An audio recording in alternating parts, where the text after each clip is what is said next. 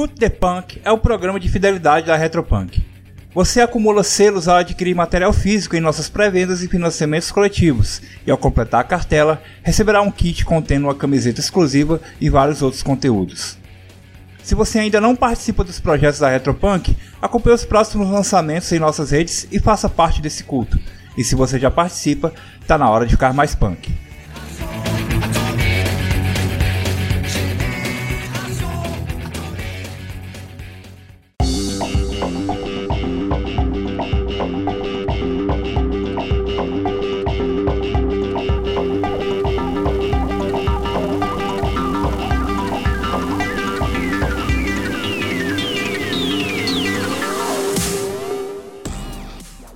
Bem-vindos à Rádio Retropunk, eu sou o Big e estou de volta mais uma vez aqui com vários convidados especialíssimos, pessoas que nunca participaram do podcast, para falar sobre streams de R P G, cara, um assunto que pra mim é um pouco complicado, mas que muita gente gosta, então a gente vai tirar umas dúvidas aqui com a galera, é, ver como é que é a vida do stream. Para isso eu trouxe as presenças de parceiros da Retropunk, né, pessoas que, tem, que fazem parceria, fazem streams de jogos da Retropunk, fazem...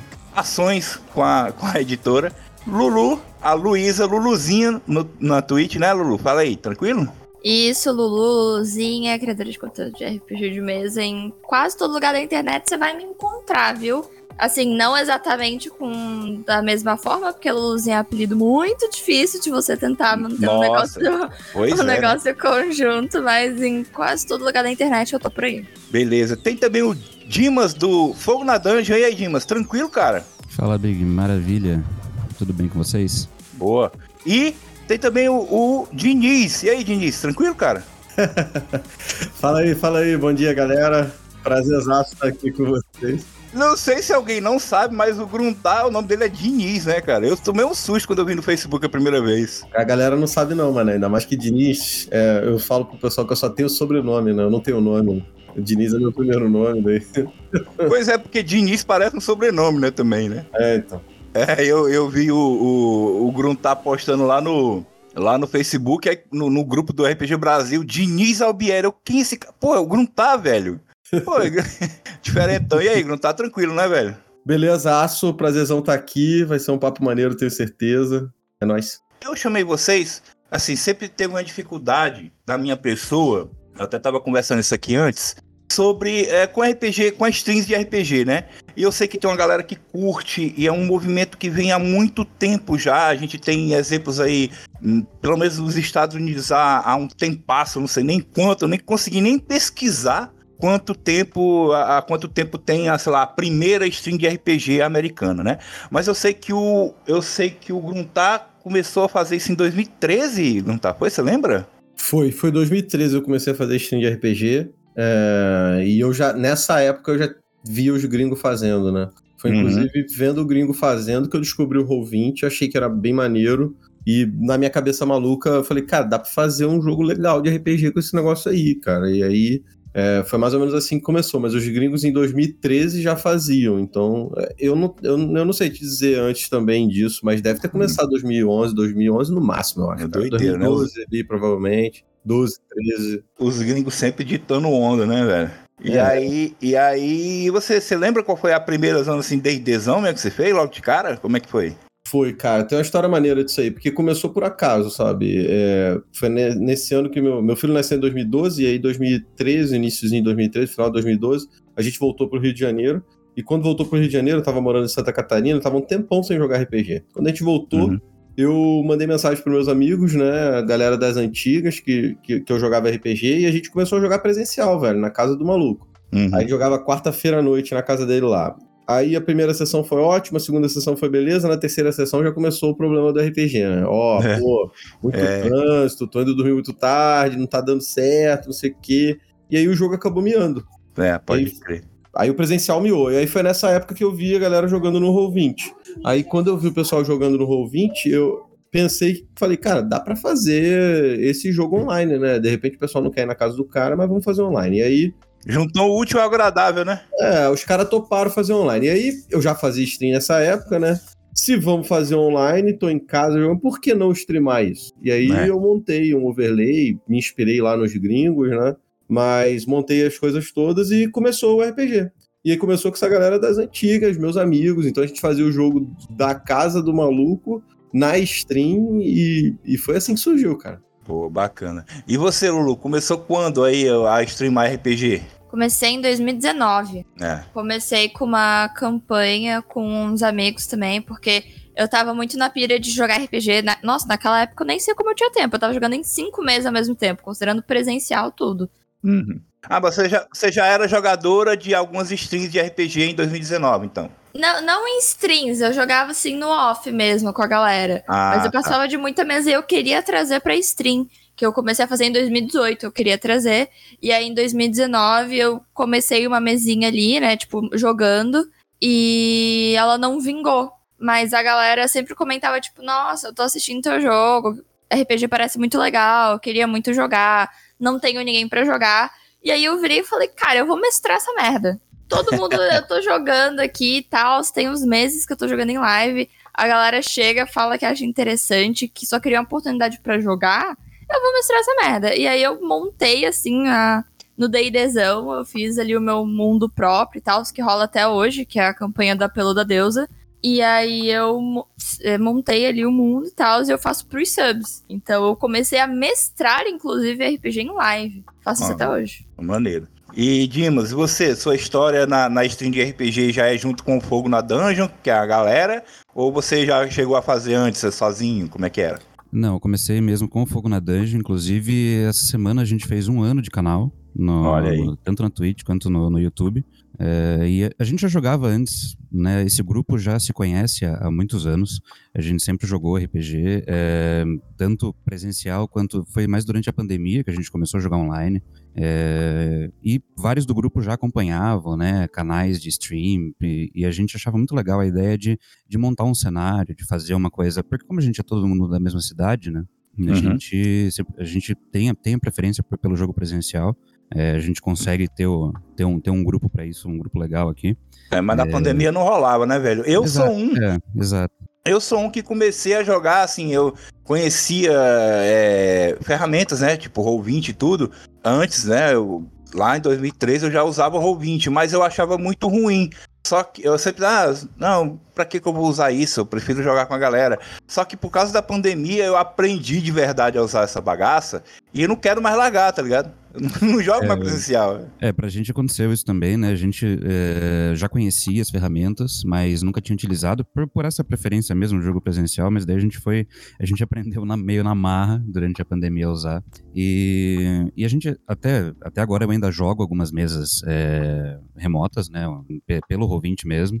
Uhum. E, só que daí surgiu a ideia, no comecinho do, do ano passado, veio a ideia, é, alguns do grupo já, já, faz, já acompanhavam, né, o trabalho de vários canais aí que faziam stream, a gente falou, ah, vamos, vamos, vamos, vamos fazer com o nosso jogo isso também, isso que o pessoal tá fazendo, né, e a gente comprou a ideia, o Lucas, que é um dos, um dos jogadores desse grupo hoje, né, ele narrou a primeira campanha, a primeira campanha que a gente fez no Fogo na Dungeon foi ele que narrou, uhum. de Eberron, é, ele que... Engraçado, ele que... todo mundo começa no D e D, né, interessante, é, por que é... será, né? Ah, é o maior, né? Não tem jeito. Isso daí é, é, é a jeito. referência máxima que se tem de, de R P G, né? Até é. pelo, pelo que a cultura pop tá apresentando hoje em dia. Tem Stranger Things, tem... Vai, tá vindo filme aí, tá vindo um monte de coisa. O mercado do D e D tá, tá gigante, né? E o próprio Critical Role, que é, eu acho que é a referência maior que todo, todo streamer de R P G tem, é, é o é o D e D, né? Então, eu acho que vem... Vem como uma luva a gente fazer a primeira campanha nisso, que é uma coisa já, já conhecida, já,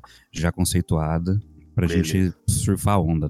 Tá, antes da gente entrar de verdade aí no assunto, tem um assunto que eu preciso tirar da frente, tá, Gruntar, que é o League of Legends. Porque, é, porque assim, a gente, todo, a maioria das pessoas te conhece pela, pelo menos os ouvintes desse podcast, te conhecem pelo teu trabalho com R P G, mas como a gente tá falando aqui em off, eu, eu e a Lulu, a gente também conhece, e também várias pessoas que estão ouvindo conhecem o teu trabalho no LoL. Então, pra gente tirar do caminho, tem algumas coisas que eu preciso te perguntar. Fala aí. Primeiro, é, eu queria te falar de quando é que eu te conheci, né? Cara, aquele circuitão, velho, de dois mil... Porque você já, você, você já fazia o circuitão... Antes da Promo Arena, né? Eu vi uns vídeos teus aqui, antigão, sem barba, com o Tixinha, né? Já, cara, com Tixinha, Circuitão, eu fazia LOL antes do... Seu, antes do... Então, cara... Eu achei um vídeo, não sei se o, que, o que é que o Tixinha tava fazendo lá, mas eu, eu pesquisei no, no, no YouTube Circuitão dois mil e dezesseis e tem você sem barba, o Colosmos e o Tixinha no meio. Deve ter sido tava... uma participação espacial, especial, é. Alguma coisa assim, velho. É, então, e aí só que eu, eu, eu, te, eu te vi mesmo assim, que eu te conheci, porque eu, em dois mil e dezesseis eu não acompanhava o Circuitão. Mas aí em dois mil e dezessete foi pra Promo Arena, e aí parece que, parece que ela, eu acho que teve uma... A própria Riot começou a divulgar mais o Circuitão, e aí eu conheci vocês lá no Circuitão, acho que Camilota tava lá também, não era? Foi, cara, foi tudo isso aí.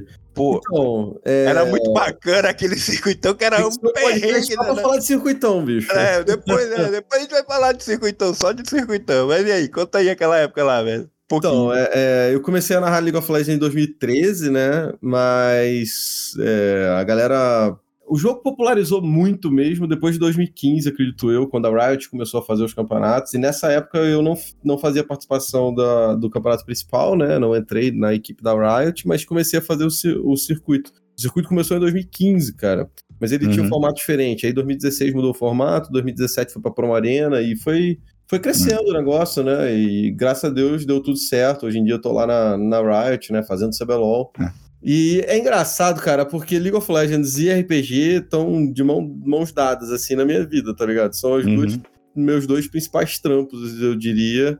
É, League of Legends, pra mim, né, pra minha família, é até mais importante do que o R P G, porque é o, o meu trampo principal, é como eu sustento uh, a casa aqui, digamos assim. O R P G é muito, muito importante, é um negócio que eu adoro fazer, mas...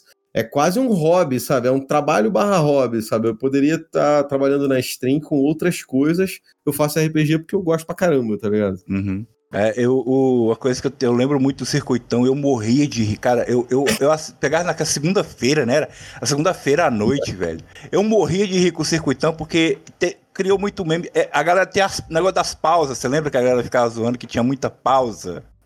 E, e o chat ficava zoando, era engraçado demais. Mas foi a primeira vez que eu vi o P E I, foi lá no Circuitão. E aí eu, eu te perguntar assim, o pessoal te pede muito pra fazer o P E I assim na rua? Eu te encontra, tira uma foto, ô, tá, faz o P E I aí, como é que pede, é? Pede, pede, pede. E pede. Você fica bravo, como você, você gosta? Eu vou ficar você... bravo com isso, nada. Você acha legal? Não, eu acho maneiro, a galera tem um carinho muito grande, eu tento atender todo mundo sempre que eu posso, do jeito que eu posso...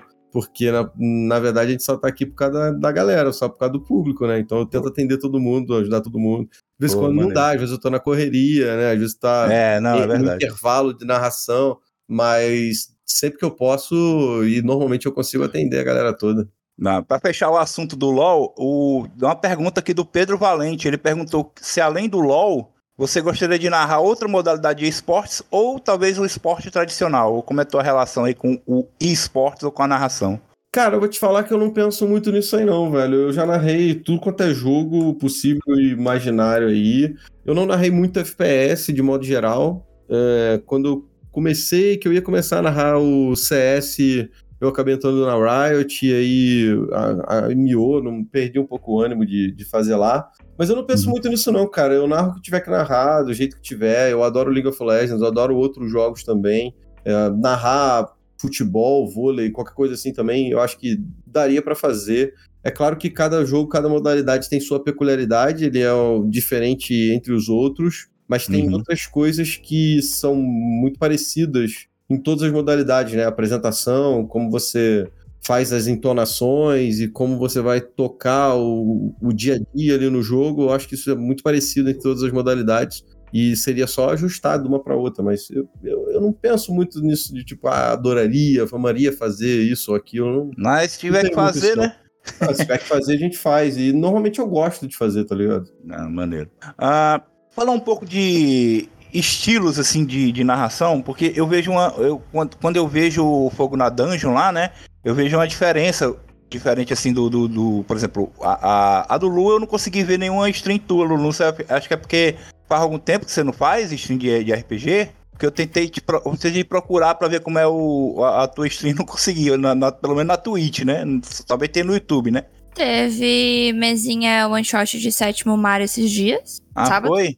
Teve, ah, foi teve sábado. Mesinha. Foi... A pesquisa que eu fiz foi antes de sábado. É, não, teve, mas janeiro ficou um pouco off, porque eu tive viagem pra São Paulo e tudo. Mas tem tudo também no YouTube. Tem bastante coisa, bastante mesinha, bastante conteúdo. É, eu queria falar isso porque, assim, eu imagino que a... Não sei como, como falei, não sei como é o da, da Lulu, mas a do Gruntar eu sei que eu tô acompanhando lá, pelo menos domingo, né? Eu acompanhei a de City of Mist lá, foi muito bacana lá, aquela... A, a estreia, né, lá no, no canal do Beholder, né, Gruntar? Mas é uma coisa bem basicona, não é básico, tipo assim, é tradicional, digamos assim, né? O narrador ali e tudo, agora, é, é, o narrador, os jogadores ali, né, conversando, trocando ideia, só que a do, do Fogo na Dungeon eu achei fenomenal, cara, que é um estilo tão diferente, a galera tá tudo fantasiado, né, ô Dimas? Conta aí como é que é a parada lá. Então, cara, é, essa questão do, das, de, de se vestir, né, como os personagens, veio com essa campanha nova, né, nova entre aspas, né, já tem aí três episódios que eu tô narrando o Deadlands, mas é a nossa campanha atual, é, antes disso a gente não fazia. É, mas, assim, você se vestir de cowboy é uma coisa que é muito, relativamente mais simples do que você se vestir pra um jogo medieval, é, digamos de assim. De cavaleiro, né? Medieval, é, né? Exatamente, é uma coisa que demandaria muito mais energia, muito mais é, é, investimento aí na, nos cosplays e tal. O cowboy é uma coisa relativamente fácil, então a gente falou assim, cara, já que a gente vai fazer isso, por que, que a gente não vai todo mundo de chapéu? Daí, na segunda sessão, já tava todo mundo mais ou menos caracterizado como personagem de forma... de forma inteira, assim, uhum. E foi muito bacana, foi uma coisa quase, quase orgânica, assim, né, não foi planejado, primeira sessão a gente foi todo mundo de chapéu, a segunda a gente já foi, e assim por diante, mas foi uma coisa que virou, que virou a marca, né, porque todo mundo que vê o canal acaba falando disso, nossa, que legal, vocês se vestem, oh, e tal, disso, muito, né? Bacana mesmo, cara, e, e, e o legal é que até você tá, tá, de, tá de chapéu lá, de colete, né. É, então, eu achei, eu achei que, que, que seria bacana ali, né, eu fazer também, apesar, apesar de ter horas que eu até eu me confundo um pouco, porque ah, eu tô representando um, um xamã indígena numa cabana e eu tô ali de chapéu e colete, daí dá uma, dá, dá, dá aquela bugada às vezes assistindo, mas, mas, mas é, um, é um esforço aí que eu achei que, que vale a pena, a gente se diverte com isso também, então eu acho que fica, fica bacana pra quem tá assistindo. Cada estilo, cada estilo é legal, mas assim, o, o, esse estilo de vocês é, é, é diferentão mesmo, assim, realmente eu espero que a galera curta. Eu já tenho o meu personagem, pelo menos a indumentária, que é o El Scorpio, que ele bota, ele bota uma sobrancelha, uma monocelha linda, maravilhosa. Muito legal. Quem faz o Scorpio é o Paulo. É, ele, ele pôs bastante energia nesse personagem também. Ele trabalhou o sotaque, tem todos os trejeitos. É, é, um, cara. Um background ali com, com os causos e os contos dele que ele, que ele fala nas mesas. É muito legal mesmo. Olha, a primeira coisa que quando você abre, quando você abre o vídeo do Fogo na Dungeon, a primeira coisa que você vê é a monocelha do Paulo, velho. Muito bom. Recomendo aí pra galera que curte Deadlands. Vocês preferem narrar ou jogar na stream? Ou... É porque assim, eu, eu como narrador, eu sempre vou levar aqui a minha experiência. Do meu ponto de vista, eu sou um cara, no R P G normal, eu prefiro só narrar, eu não gosto de jogar. Eu prefiro narrar do que jogar. Só que uhum. de vez em quando eu acho que dá uma saturada de narrar, né, cara? Narrar é uma parada muito é. mais desgastante, digamos assim. Demanda. É, o Beholder tá totalmente saturado de narrar disso. É, então. Mas aí faz parte, né? Eu acho que... Uhum. Eu, eu gosto mais de narrar, mas eu gosto de jogar de vez em quando. De vez então, em quando, é, né? Mais ou menos é o ponto. Pra fazer na stream, eu prefiro narrar. Porque aí eu vou num pacing que eu sei que a galera mais ou menos gosta e eu prefiro fazer assim, sabe? Porque quando eu tô jogando, eu não tenho controle sobre a aventura do cara que tá mestrando, né? Então, é, de modo geral, na stream, eu, eu prefiro mestrar. O, o Dimas, ele falou, né, aqui que ele começou a primeira da, do, do Fogo na Dungeon, ele era jogador e agora tá sendo narrador, Dimas. Mas você tem alguma preferência, assim, pra stream? Como é que é? Cara, eu... A minha experiência como narrador tá sendo mais interessante, mas eu não sei se necessariamente... por estar no, no lugar do narrador agora, mas eu acho que pela, pela experiência que o grupo todo adquiriu junto, sabe? Então, eu acho que o jogo agora tá muito mais interessante pra gente do que ele era no começo, por todo esse caminho que a gente percorreu. E calhou de ser exatamente quando eu tô narrando. Então, não sei, a próxima campanha, né, que a gente vai, que a gente vai ter, eu vou estar como jogador de novo. Daí eu vou ver como é que, como é que vai ser isso. Mas eu gosto das duas coisas, assim, sempre gostei de jogar e de narrar, é, mas... Off-stream mesmo, né? Off-stream mesmo. Mas uhum. eu sempre tenho eu sempre tenho uma campanha que eu tô narrando. Eu sempre... Eu, eu não consigo largar da narração. Por mais que eu jogue bastante também. É, participe, sempre participei de mesa dos, de todos os amigos. Assim. é, tanto online quanto presencial, eu, eu sempre tenho que ter uma que eu tô narrando. É, e agora é, é essa, então não tô com mais nenhuma, né, narrando. Hum. Mas eu já, já tô planejando aí que a hora que eu for jogador do Fogo na Dungeon eu vou estar, tá, pelo menos em off aqui, eu vou estar tá narrando alguma coisa. É. Eu acho muito legal também a questão do, da construção da aventura de, de, de uma forma mais ampla, né? É, é isso que o Gruntar falou, você tá jogando, você tem controle ali de um personagem, você tá é, narrando, você tem todo um cenário pra você explorar e tem múltiplas opções ali do que fazer com ele. Entendi. Então eu gosto eu... muito disso. E você, Luísa? Cara, eu gosto mais de jogar. Eu acho é. que eu me entrego muito mais, porque eu consigo entrar na imersão e no mundo, e no que tá acontecendo, e eu gosto muito disso, eu faço isso com muito mais facilidade quando eu tô jogando, porque eventualmente quando eu tô mestrando, né, mesmo em live, eu tenho que estar tá prestando atenção em vários outros quesitos técnicos, então enfim, tra- propondo aquilo, mas fazendo outras coisas assim, nos bastidores e tal, mas eu gosto bastante também de mestrar, e não, não abandonaria assim a mestragem, porque ela mexe num, num ponto muito criativo pra mim, num ponto que eu gosto muito, que é a questão do escrever, do escrever criativo, né, do propor histórias. Claro, porque eu não chego com uma história pronta, né? Não é assim que funciona, a gente sabe. Mas eu acho que eu prefiro jogar, mas eu gosto das propostas que mestrar me traz, por causa dessa escrita criativa. Eu vou começar contigo aqui, respondendo uma pergunta aqui do Gregory Goda, que mandou lá no nosso Insta.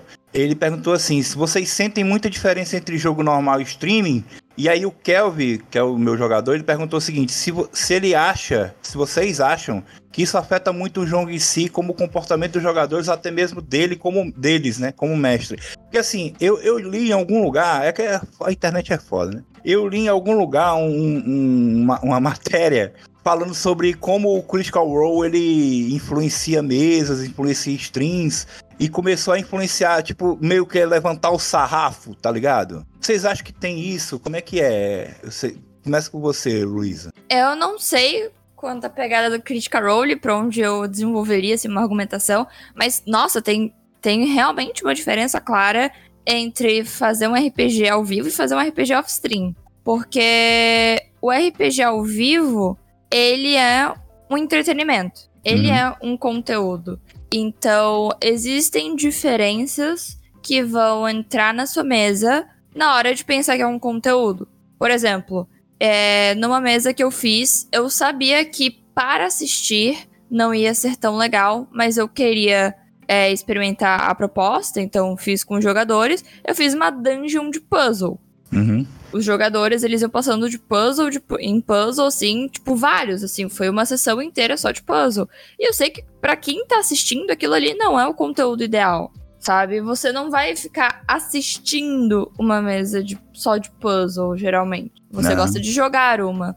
Então é uma questão de o que você pode trazer pra tela que seja mais legal. Às vezes você joga um R P G off-stream que não tem nem mapa direito, vocês desenham na canetinha... né, ou não tem aquelas imagens bem citadas e tal. Eu acho que eu nunca joguei um R P G off-stream que eu liguei minha câmera. Uhum. Então, assim, é, são... Eu acho que são recursos diferentes. O que vai pra tela, o que pode ser muito legal de propor para stream, o que pode estar tá acontecendo para stream para que aquilo sempre ande, né? Então, existe um progresso pro objetivo muito mais claro e muito mais rápido, eu diria... quando você tá jogando em stream. Não que as pessoas se forcem, sabe? Não, não tô dizendo isso. As pessoas não se forçam e tal, mas meio que todo mundo entra naquele pacto do tipo, estamos num compromisso em live, então por mais que a gente desvirtue um pouquinho, a gente sempre vai estar tá tentando fazer algo bacana, sabe? Pelo uhum. menos minhas experiências, né? É, é, é que nem, no caso aí, voltando aqui pro... questão do Dimas, né, lá do Fogo na Dungeon, se não tiver a câmera ligada, ninguém vai estar tá fantasiado de, de cowboy, né, Dimas? É, exatamente. É uma coisa mais, é, mais pontual do, do stream, né? E, tem, e eu, eu iria bastante pro lado que a Luísa foi aí também. É uma questão de...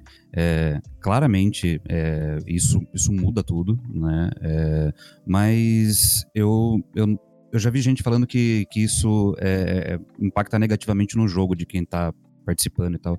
E eu, eu não acho não, sabe? Eu acho que é, são formas diferentes de se jogar quando você tá buscando um entretenimento para um público específico ou quando a gente tá jogando só pra gente. É, mas eu, eu gosto das duas formas que isso se apresenta, porque a gente consegue também, por causa do formato, por causa, ah, tem uma câmera ligada, a gente tá no entretenimento, a gente tá fazendo aqui, né, é, é, é meio que um, um show, né, digamos assim. Mas a gente vai adaptando a nossa forma de jogar, cortando algumas coisas que a gente sabe que não seria interessante pro público e tal, até um ponto que a coisa fica orgânica dessa forma como ela é na stream. E eu acho que é, pra gente hoje, a gente tem uma experiência imersiva no R P G com a stream maior do que a gente tinha antes. Então tem sido um baita laboratório pra gente, assim, até como jogadores mesmo, é, de como fazer um jogo interessante pra nós mesmos, sabe? Hum. É, apesar de que se a gente for fazer um, um R P G com a câmera desligada, a gente ainda faz diferente, é, mas a gente acaba emulando algumas mecânicas, algum, algumas situações que a gente é, começou a experienciar na stream.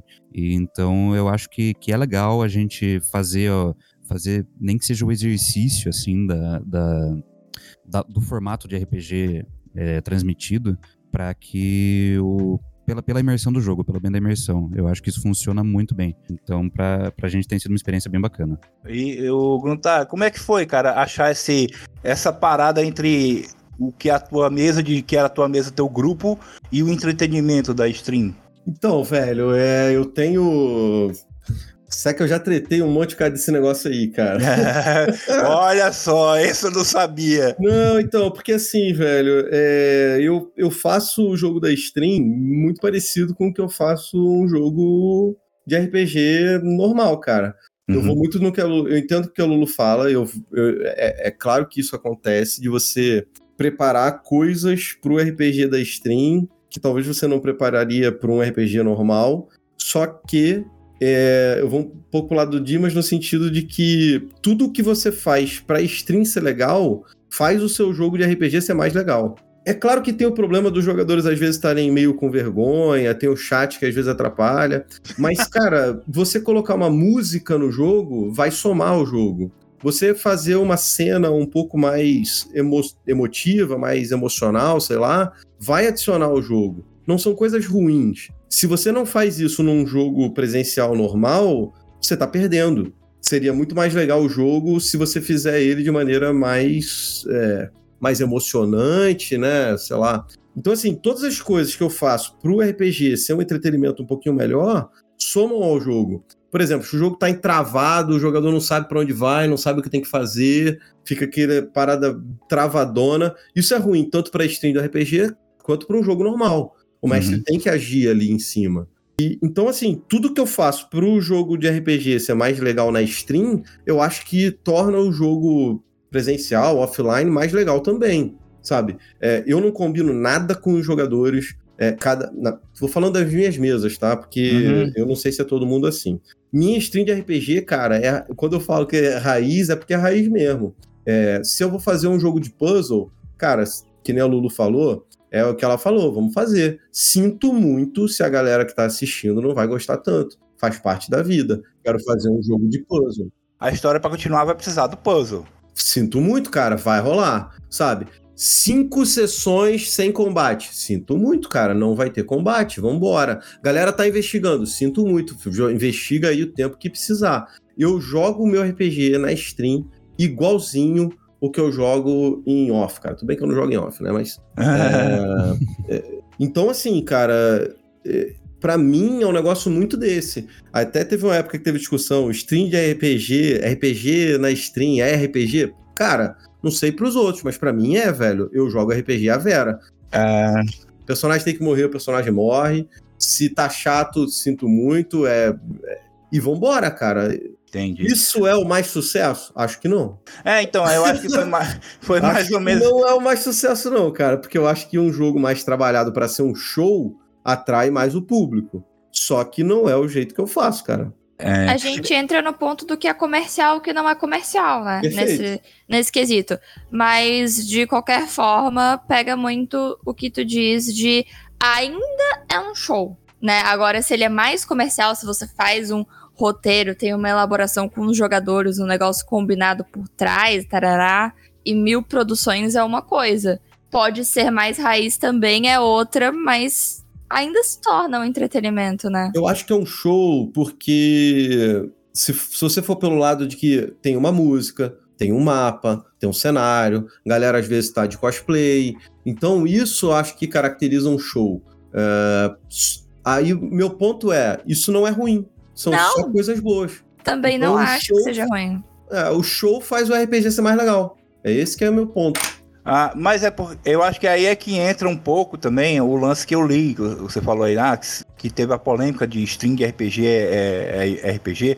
Eu acho que teve um pouco também da polêmica, que eu até citei, né, do Critical Role, que o pessoal falou, ah, não, porque lá é tudo encenado, é script, o... São todos atores, o narrador, o, o Matthew Mercer lá, ele escreve o script pra eles atuarem.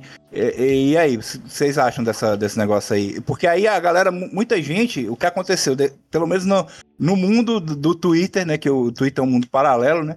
Nossa, assim... no, no mundo do Twitter, muita gente falou, não, isso aí tá fazendo com que outros grupos de R P G queiram Quero que suas mesas, tipo, se a sua mesa não for tão interpretadamente épica quanto é o Critical Role, o pessoal fica, ah, pensei que R P G fosse assim, mas não sei o que, sabe? Ficar meio decepcionado. Vocês acham que tem isso ou é só mais um problema do Twitter que só existe no Twitter?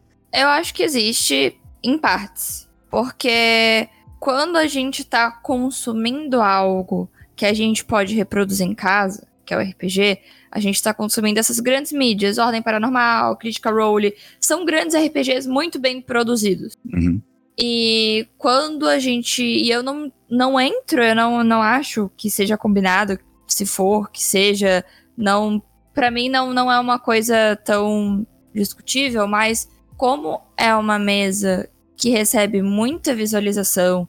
e que muitas pessoas conheceram R P G por essas mesas, elas fazem um paralelo quando elas vão jogar as primeiras vezes. E aí é entender que nem toda mesa só é um Critical Role. E isso também não é ruim, sabe? Mas uhum. é entender que um Critical Role, um Ordem Paranormal, tem muito dinheiro envolvido na produção. A gente começa Sim. por aí. Você jogando, às vezes, presencial, você vai pegar um... sei lá, um papel que vai estar tá plastificado, uma caneta de quadro e vai fazer uns quadrados ali e fingir que é um grid. É, sabe? Vai sentar no, sentar no puff da sala e começar a narrar. Não tem... Derramar coca em cima da ficha, vai tipo, ah não, a batata tá saindo, e aí é. vai rodar os dados, vai bater no dado do outro. Então assim, o R P G, quando você joga ele, mesmo em stream, mas também off-stream, ele vai ter a sua própria organicidade, porque é o seu grupo, os seus amigos, são pessoas diferentes da galera que tá jogando no Critical Role, por exemplo. E tem, eu acho que existe um pouco essa comparação de quem começou consumindo esse tipo de conteúdo porque achou muito legal e quer ter essa experiência. E pessoas perdem a oportunidade de aproveitar outras experiências muito boas porque querem que o R P G seja tão grandioso quanto o Critical Role, sabe? Eu acho que existe porque eu já presenciei coisas assim em círculos meus de R P G. Então, obviamente, eu não acho que Critical Role seja algo, tipo assim, ruim, né? Tipo, ah, malefícios da R P G. Não, é. jamais.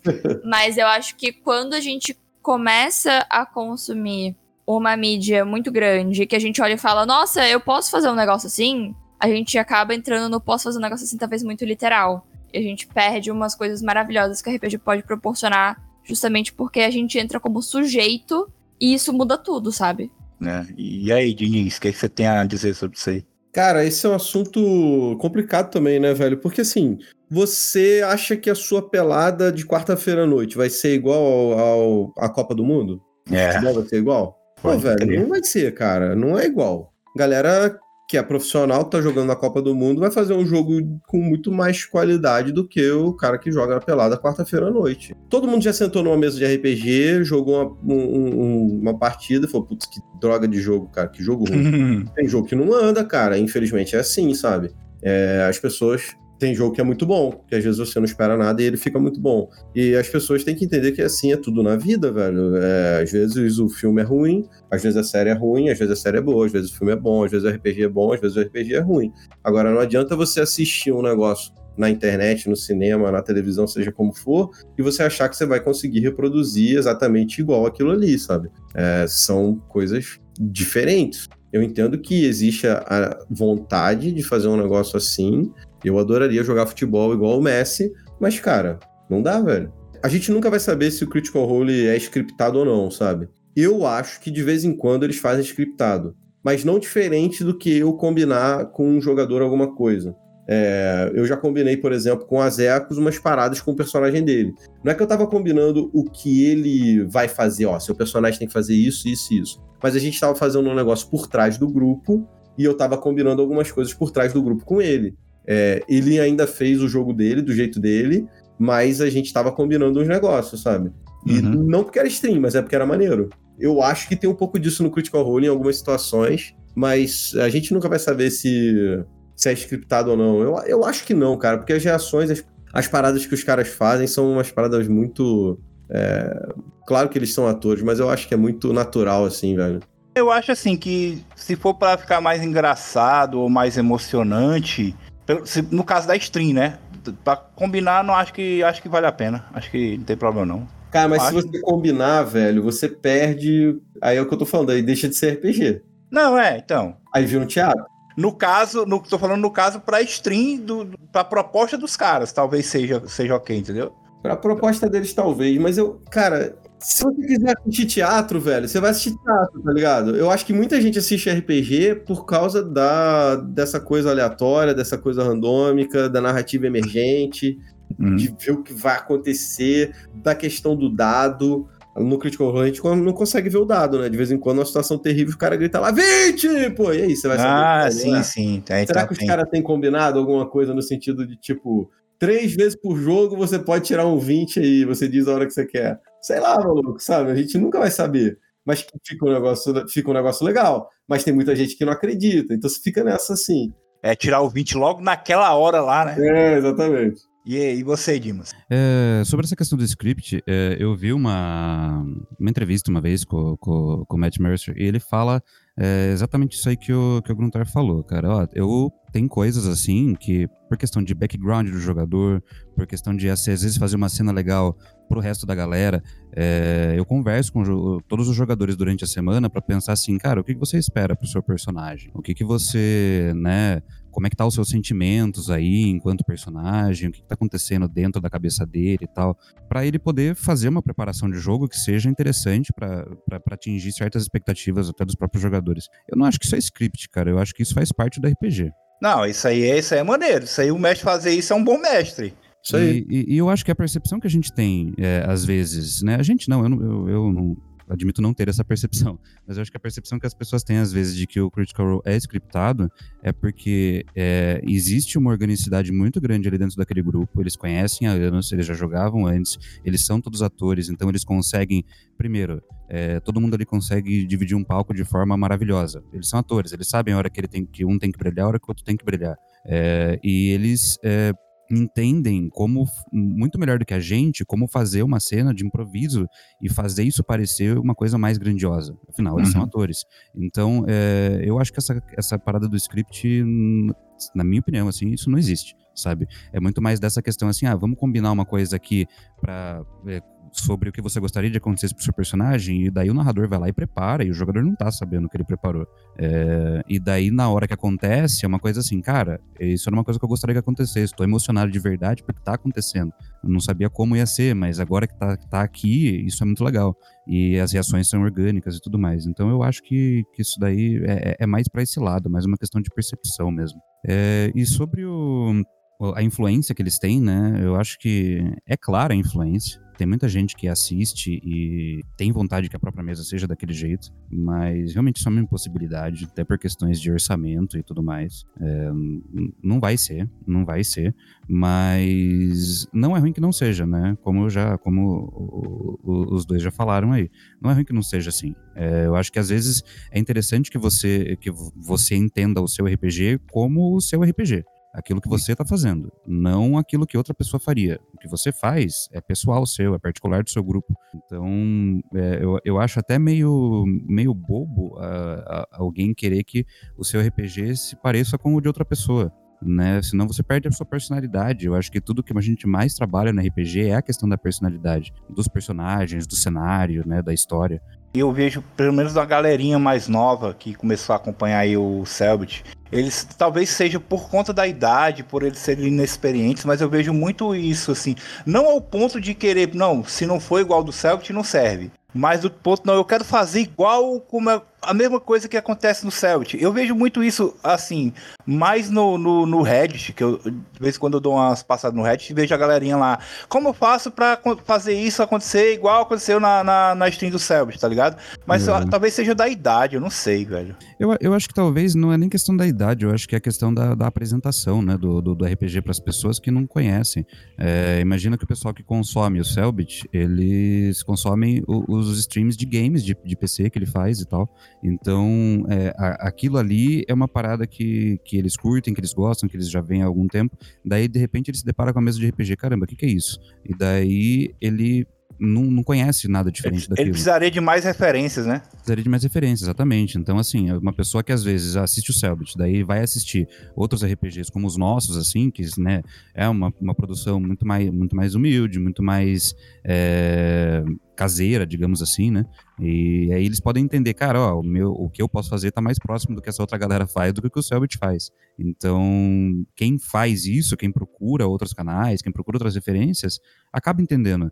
Eu acho que a galera que quer que seja assim e de qualquer jeito é mais a galera que n- nunca viu de outra forma. E aí independe da idade, né? Eu acho que uhum. se uma pessoa, né, um, um millennial ver aquilo lá e, e falar, olha, isso daí é... R P G é isso aí. R P G é isso daí. Ele vai ter a mesma percepção de uma pessoa de dezoito anos hoje for ver e, e vai achar. Imagina que você tá rodando lá a Netflix, ou seja lá o que for, e você cai num filme de Star Wars. Mas aí você cai no episódio cinco. Você nunca viu nada de Star Wars, não sabe nada de Star Wars, não faz ideia o que é aquela parada.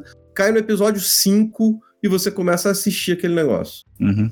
Tem gente que vai curtir, vai ficar achar maneiraço, vai procurar os outros, vai assistir todos os outros filmes, vai ver as séries, vai ver livro, vai ver o que é bom, o que é ruim, e, e, e vai curtir. E tem gente que simplesmente vai abandonar aquela parada. Pô, caiu no episódio cinco, maneiro, mas... Mas, pô, lá, o episódio, cinco, o episódio cinco é o melhor de todos, velho. Tô ligado, por isso que eu queria pegar o maneiro, tá ligado? Tá bom.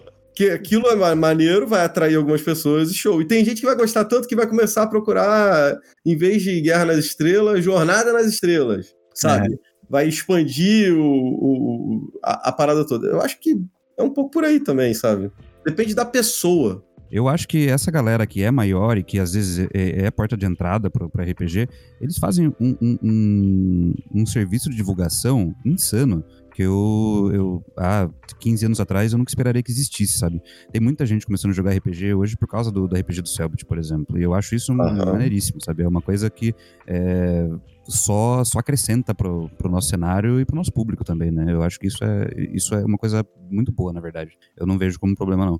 Pensa, cara, se um por cento da galera que assiste entrar no hobby, show de bola, Exato. Velho. É isso aí. Bom pra caramba. É, então, é isso que eu ia dizer sobre entrar no hobby. Eu acho que é, eu vejo pessoas que ficam meio de cara fechada com as pessoas entrando justamente por ordem paranormal. Tipo, ah, você tá entrando por ordem paranormal. Mas eu, eu acho que cabe a gente que tá dentro da bolha da R P G também fazer um bom trabalho de mostrar outras opções do R P G, sabe? Empurrar de ele most... lá pro meio da bolha. De, é de trazer outras opções. Do tipo, pô, você tá gostando desse negócio aqui, vibe investigação, vibe terror? Tem X e Y sistema também, sabe? De ajudar a trazer diversidade pra dentro da galera que tá entrando na Ordem Paranormal. Porque a gente percebe que existe uma, uma linha de identidade visual ali da Ordem Paranormal. Até quem tá fazendo, assim... Outros criadores de conteúdo, o quesito arte é muito parecido com as artes que são feitas pro Ordem Paranormal, sabe? Então é, é a gente trazer um pouco mais de diversidade pra essa galera que quer produzir na Ordem Paranormal, trazer referência, trazer sugestão, mostrar coisa e ajudar a crescer esse meio e não tratar ele é. como um fenômeno isolado, sabe? Mas, mas sabe qual é o meu problema com Ordem Paranormal? Polêmica aqui. Não é nada, nada com, contra o Cellbit, nada contra o jogo em si, nada isso. Contra a proposta da stream do, do, da Ordem Paranormal.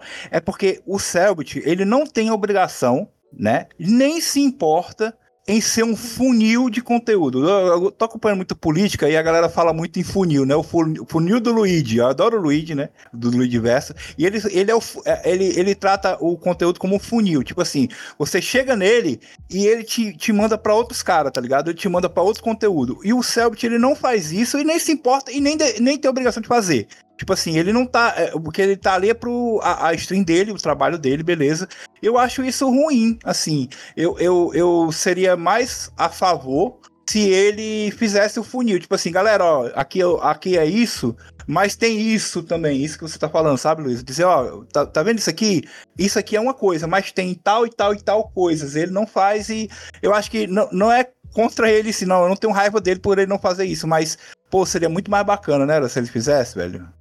Ah, eu não sei, porque da mesma forma, é, a gente tá no meio indie. Então, uhum. se a gente não correr atrás do nosso indie e fazer a, a galera ali conhecer mais e se ajudar também, se, se a gente também não fizer esse trampo de ir atrás, de chamar, de agregar, também não dá em nada, sabe?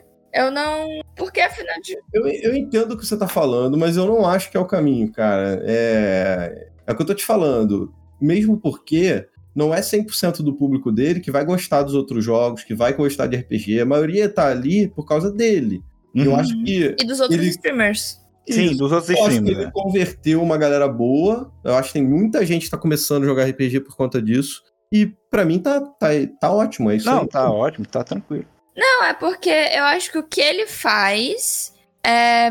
Eu, aparece um clipe ou outras vezes assim no meu TikTok dele olhando o conteúdo de Ordem Paranormal que os fãs dele fizeram, tipo Homebrew, que uhum. eles fizeram, de campanhas que tá tendo. E é legal porque incentiva a produção de R P G dentro do sistema dele, né? Então, assim, não... E eu não tô falando assim, ah, porque é dentro do sistema dele, ah, ele tá lucrando com isso. Mas ainda tá incentivando a produção de R P G, o que é muito bom.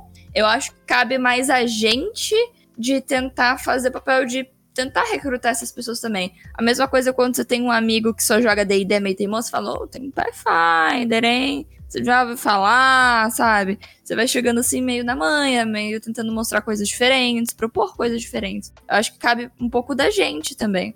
Essa questão da divulgação, dos contatos, de tudo, acontece muito no off também, né?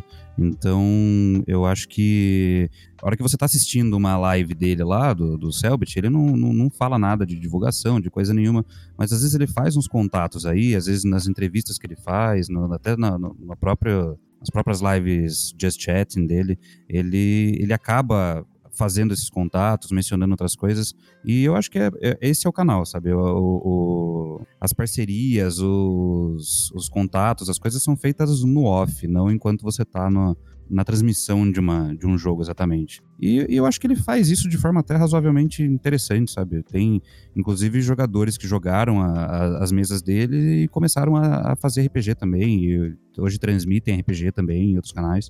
Onda... parte dali também dessa forma em, em alguma instância. Eu, eu concordo contigo, é... cara. Se você for ver, ele já jogou R P G no Pedroca. É, então, exatamente. O próprio Cellbit já jogou lá, tá ligado?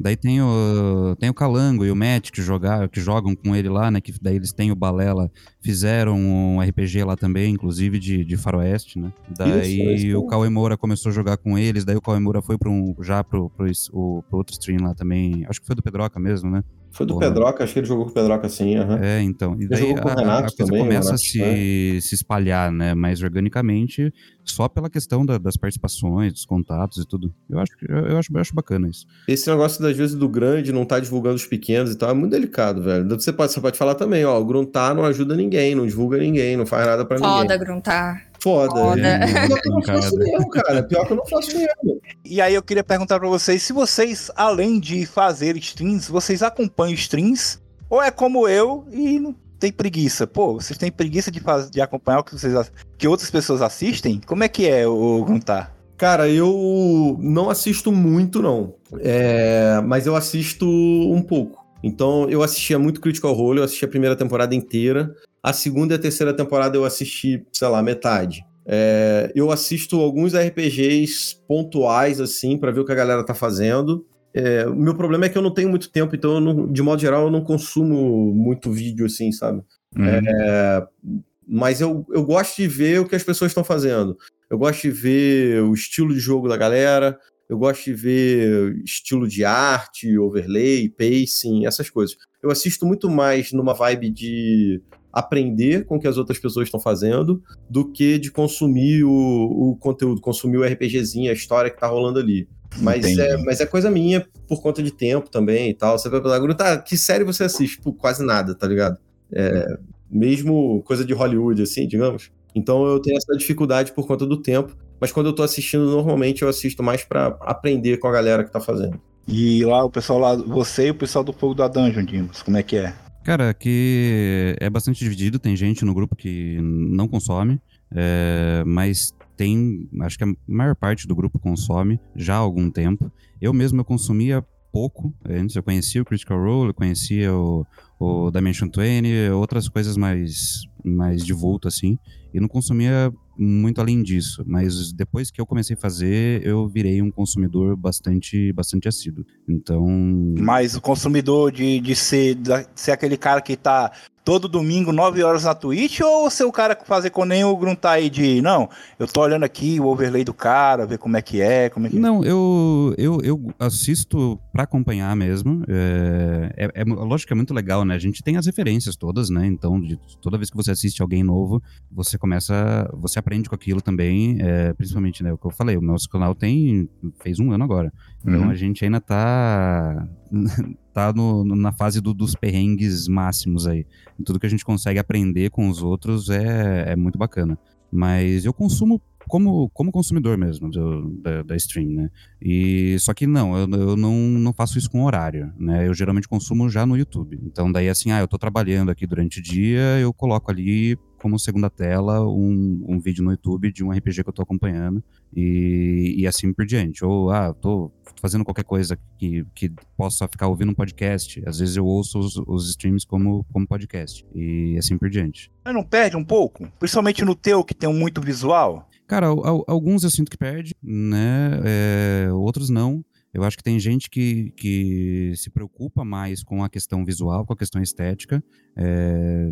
Tem alguns outros canais que não se preocupam muito, que é, o, o, o valor daquilo ali mesmo tá no áudio, então dá pra, dá pra ouvir tranquilo. E é, e é aquela coisa assim também, né? Por mais que às vezes você esteja vendo, ah, eu tô ouvindo aqui como só o áudio, como podcast, fazendo outra coisa, de repente tem uma cena impactante, você para pra olhar e eu fico ali focando naquilo enquanto estiver acontecendo aquela cena. Eu vejo muito assim também, cara, igual você tá falando aí. Mas a maior parte do, do episódio dá pra você ouvir, é, dá pra você... ser consumidor como uma segunda tela. Eu acho que é possível, sim. Mas é particularidades, né? Eu acho que vai ter gente que vai querer sentar e assistir o episódio, é, pela questão da imersão, por tudo mais.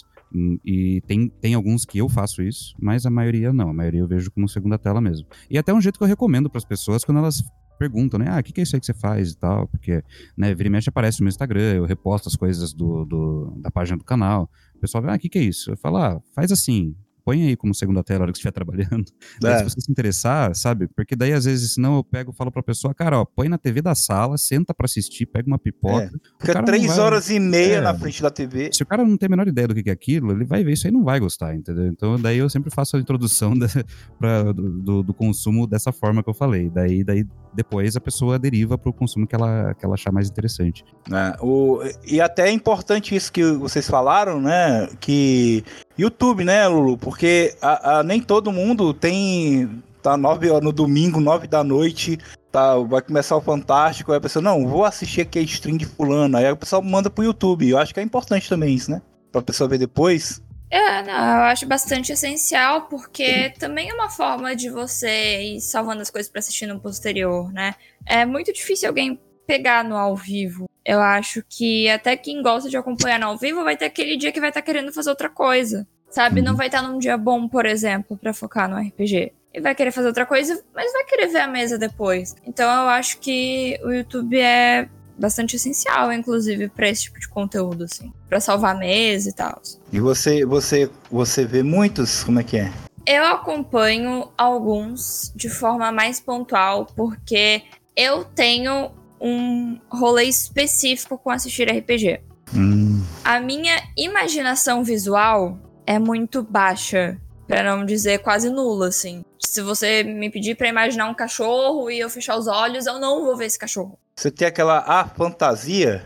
Ah, eu não... Assim, eu me relaciono bastante com... Eu não gosto de dizer que eu tenho, porque... Hum. Enfim, é uma coisa que é muito difícil eu conseguir o diagnóstico. E poucas vezes isso realmente te dá um diagnóstico, né? Tipo assim... Então eu não gosto de dizer porque pra não me autodiagnosticar, mas eu me relaciono bastante com, assim, de ter uma, é, uma imaginação visual muito baixa. Então isso bate pra mim no R P G, porque às vezes o que as pessoas estão conversando nas mesas que eu tô assistindo, eu não consigo... Eu, eu demoro muito pra eu compreender o que tá acontecendo. Uhum. Eu me perco pela falta do recurso visual. Então... Você depende é, do recurso visual pra poder aproveitar melhor. É, pra ter uma imersão maior. E aí eu tive alguns casos de podcasts que fizeram uma imersão sonora muito boa e que eu gostei bastante. É, tem o Tarrasque, da, Tarrasque na Bota, do R P G Next. Eu assisti, assim, é, eu vi alguns deles, assim, algumas campanhas. O, R P, o R P G Guacha, eu acho, assim, maravilhoso. Ele faz, são vários one-shots e tal. E ele faz um rolê que ele... mestra, assim, tipo off, né, no Discord e tal, pra galera. E aí depois ele manda as falas que os N P Cs fizeram pros apoiadores da R P Guacha. Uhum.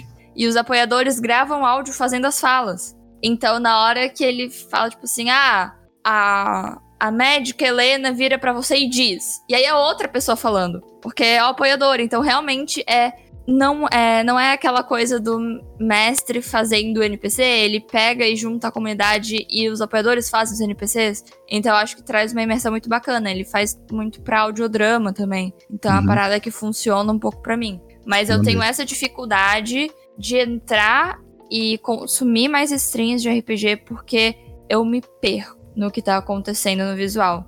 E eu não assisto Critical Role especificamente porque eu entrei muito no D e D em português. Então, pra mim, fazer o processo de associar o que é em inglês pro português, sabe? Uhum. Porque apesar de eu compreender o inglês, o processo de ficar traduzindo e associar uma coisa com a outra me cansa muito. Então, é, infelizmente, é um não pra mim. Obrigado pelas dicas, que eu tô, eu tô planejando fazer aí um podcast, uma, uma, um, sei lá, um meio termo entre actual gameplay e... É, É, que um você falou aí, um audiodrama, fazer uma, uma, um meio termo aí, e obrigado aí pelas dicas aí, que eu vou, vai pro meu estudo aí, essa, esses casos aí que você citou. Vamos falar de coisas boas, na verdade, antes da gente passar pra totalmente coisas boas, vou falar de uma coisa que pode ser boa, pode ser ruim. Ô, Gruntar, e o chat, velho? Ah, então, velho, eu, eu adoro o chat, cara, mas eu sou suspeito porque eu sou streamer, eu adoro fazer stream, eu acho que o chat soma, soma muito. Eu, como mestre, eu não... Eu, eu vou na do chat, eu adoro. Eu sinto que para um jogador depende. É, hum. Depende do jogador. Eu já tive jogador da minha mesa que tem que desligar a stream, que não pode ver o chat, que fica irritado com as coisas que a galera fala e tal. Ah, é... o cara fica, fica... Eu pensei que você ia dizer, não, que ele, fica, ele é influenciado pelo chat, vai fazer as coisas que o chat manda. Então, tem, tem todo tipo de jogador, cara. Tem jogador que pega as ideias do chat, que vai junto, que vai na onda, que curte. Tem jogador que não. Tem jogador que... O chat não... vai à loucura, né? Quando ele faz eu isso, né? Eu gosto, com certeza, pô. Tem jogador que não gosta do chat estar interferindo no que ele tá pensando, no que ele tá vendo, fazendo. E eu já tive jogador que tem que desligar o chat, porque ele não consegue jogar com o chat. Mas é hum. o que eu falo pra galera. Eu falo, ó, se o chat tá incomodando, só desliga, velho. Né? Joga de boa. Eu acho que o chat é um dos problemas, digamos assim, pros jogadores. Talvez pra alguns mestres também. Eu não importo, porque pra mim é, é tranquila essa relação. Mas eu acho que cai naquele, naquela situação do stream de R P G, sabe? Acho que o chat é uma das coisas que pode interferir nisso aí, positiva ou negativamente. Eu já vi gente também fazendo interação do jogo com o chat, sabe? Eu acho que varia a forma como você se relaciona com o chat. Por exemplo, eu joguei uma mesa de Pathfinder no canal do Gruntar, né? E teve várias vezes bacana do chat ajudando, tipo assim, ah, não, a regra é tipo essa vibe... Ou, ah, uhum. muito legal isso aqui. Mas também teve gente que tava dando palpite em decisão de jogador. Aí fica ah. aquela coisa meio, meio chata, né? Porque é uma interferência, tipo, você está jogando errado. Então, é... ninguém gosta de ouvir algo do tipo, né? Mas eu acho que o chat varia. Eu lido com o chat de duas formas. Existem campanhas onde é, eu tô mestrando, eu tô jogando... E eu converso com o chat ali, tipo, vou digitando... Mas eu não trago tanto do chat pro jogo, porque eu acho que são jogos diferentes e que é, eu converso, eu vou respondendo pergunta ali, digitando e tal, mas eu não gosto de trazer tanto comentário pra não quebrar algumas coisas. E eu tive outros jogos que foi tipo assim... Ah, vamos rodar o dado, a gente precisa de um N P C. Fulano, qual que é seu nome? Sabe? E aí pega o nome da pessoa, e aí traz, e aí e vem, e brinca, sabe? Eu acho que pode ter um pouco desses dois, né? Assim, de você tá fazendo tanto o seu jogo e aproveitar e conversar com quem tá ali, mas de uma forma mais discreta, quanto você trazer uma participação ativa. E o chat, ele pode ser bom e ruim, né? Você gosta quando as pessoas estão se empolgando com o que está acontecendo na mesa, assim como você. Mas tem aquela galera que gosta de opinar sobre... Ó, oh, você tá jogando errado, você não deveria ter tomado essa decisão, não faz sentido. Ah, é, e é aí, que assim, é. Isso aí faz parte do chat. É, é então, faz é parte. É por isso que eles estão assistindo, é por isso que tem muita gente assistindo. Quando, e não é só no R P G, quando é gameplay de outros jogos é a mesma coisa, tá ligado? Não, isso faz certeza. Parte do seu chat. E aí, como eu digo, cada jogador vai interpretar de uma maneira. Tem gente que se incomoda, tem gente que abraça. Eu acho que também existem formas e formas do chat interferindo. É que eu já vi algumas vezes mais incisivas, não, sabe? Aí é babaca, né, cara? É... É babaca, babaca, e aí que eu digo, é, é chato. Não, não digo, tipo, aquela pessoa que tá tentando pensar sobre o que você tá fazendo, tá falando uhum. alguma coisa, mas mais aquele, tipo... E aí, não falando nem de experiência minha, eu já tava assistindo um R P G que um cara teve que parar, um jogador parar no meio da stream e falar: pô, gente, aproveitar que o nosso intervalo, vamos maneirar? Uhum. A gente já baniu cinco pessoas seguidas aqui, não é porque vocês não gostaram da decisão que, que eu tô fazendo meu personagem errado, sabe? Os caras querem pautar, né? Tem uma parada que eu faço, todo mundo que joga R P G no meu canal, eu dou mod pro cara, e se ele quiser banir alguém que tá ofendendo ele e tal, que ele se incomodou, tá liberado, tá ligado? Eu... Eu gosto de conversar isso com a galera. Nas poucas vezes que eu vejo o stream, né, eu gosto de ficar fazendo piada. Mas fazendo piada saudável, lógico, né? Não ficar zoando o cara, né? É, por exemplo, na, na stream agora que, que, eu, que eu tava assistindo do, do Gruntar e o, e o Ramon, né, que é meu amigo, fiquei fazendo piada com o Arnold lá, com... Como é o nome do teu, teu Homem-Aranha lá, o Gruntar? Adam. É Adam, né? Fiquei fazendo piada com, com, com a questão dos poderes. A gente, né? É, assim, é o jeito que eu gosto de interagir. Eu até falei de regras no, no, na, na, no chat, mas era uma parada assim, porque eu entendi o que o Beholder falou, que vocês, no começo, vocês preferiram é, é, introduzir aos poucos, que é Seraphim, é um jogo meio diferentão, né? De, de regra meio, meio doideira. Até para um P B T A ele é meio estranho. Aí vocês preferiram suprimir algumas regras no começo, eu entendi. Aí a galera tava no chat mesmo, tava perguntando como é que é isso, como é que é isso. Eu, como eu conheço o jogo, eu fui respondendo pra galera. Mas nada querendo interferir no jogo dos caras, pô. Os caras tão jogando do jeito que é deles lá, pô. Por algum motivo, tá daquele jeito. Beleza, é isso aí, sabe? E você, ô Dimas, como é que são as suas interações com o seu chat? Cara, a nossa interação ainda é baixa aqui. No... O Fogo na Dungeon é um canal menor, né? Então a gente não tem... tanto volume de chat assim, é, e até por ser uma questão presencial, é, eu geralmente eu peço para os jogadores não ficarem, né, mexendo uhum. no celular, assim, lógico que, né, tem hora que isso acontece, mas é, para evitar o máximo possível. Então, é, a interação por parte dos jogadores com o chat é, é, é baixa. É, tem o Lucas, que às vezes ele fica ali para para dar um apoio, né, para se, se alguém for fazer alguma pergunta desse tipo, ele já fica mais, mais de olho também, mas geralmente a gente não, a gente não tem muito problema, não. É, não sei se quando, quando tiver um volume de chat maior, eu vou, vou, eu vou ter alguma dessas... Tem que ter um moderador desses, lá, maluco. Desses problemas aí que o pessoal tem, mas é, por enquanto não, não, tem sido, não tem sido ruim pra gente, não. É, e...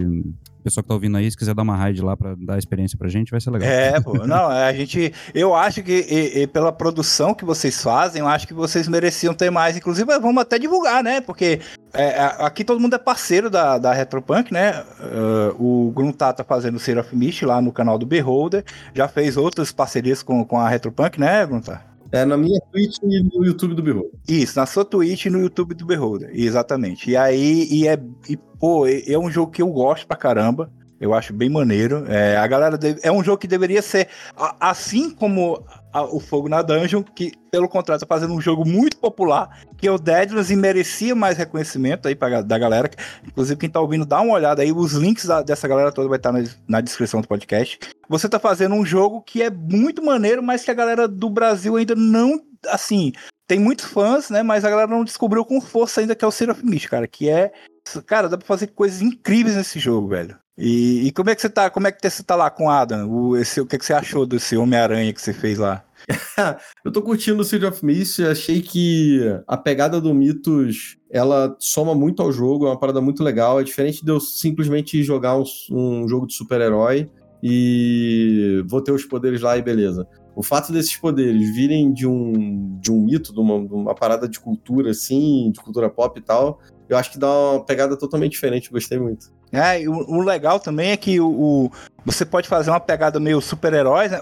Assim, o sistema, o jogo em si é um jogo de investigação, né? É um jogo de mistério e investigação. Uhum. Só que você pode fazer uma parada tanto puxar pra esse lado de heróis, né? De, de, super, de, de poderes de super-heróis, mas você pode fazer uma parada meio deuses americanos também, tá ligado? Do uhum. Gaiman, né? Que cada, cada pessoa é um, um, um deus, né? Místico, um, um deus nórdico, um, um deus grego, então dá pra fazer isso também. É, é, bem, é bem amplo, sim. Dá pra fazer todo... Cada um tem um... Cada jogador tem um cosmo de um cavaleiro de ouro, de um cavaleiro zodíaco. Dá pra fazer também, não tem problema. Depende da, depende da proposta, né? Tudo, tudo que for combinado não sai caro, digamos assim. E, e você, Lu, tá fazendo, fez o que recentemente da RetroPunk? Eu vou fazer uma de City of Mist também. Fica aí, ah, novidades em breve. Olha aí, novidades em breve. Novidades ah, em breve. breve. Se tudo der certo, mês que vem. Pô, bacana. É, mês é... que vem é foda, né? vinte e oito de fevereiro. Mês que vem, não, é. Mês que vem, para você que está ouvindo esse podcast, que não vai sair tão cedo. Mês que vem tem, tem, tem stream da, da Lulu de City of Mist também. Yeah. E, aí, e aí o pessoal do Fogo da Dungeon tá fazendo agora o, o Deadlands, que é um jogo que a galera... Um, um cenário, na verdade, né? De Savage Worlds, que a galera pira, velho. Rapaz, eu acho que é o cenário... Tem horas que eu penso assim, o, o, o Deadlands ele é mais, maior que o próprio Savage, tá ligado? Tem hora que me parece também, cara. É... Todo lugar que eu vejo, assim, é... me, me soa como o carro-chefe do Savage Worlds, né, o Deadlands. Então, e é uma parada que eu sempre gostei de faroeste e tal, por isso que eu, eu decidi que na, na minha primeira narração no canal ia, ia ser isso. Porque é realmente muito legal, cara, é um cenário sensacional, é, a ambientação é muito boa, a, a, a premissa do, do, do mistério, do horror nele que tem também é muito legal. Eu acho, acho muito massa. Muito legal mesmo. E a gente tá... tá ela, essa campanha tá, tá, já tá na segunda metade dela, né?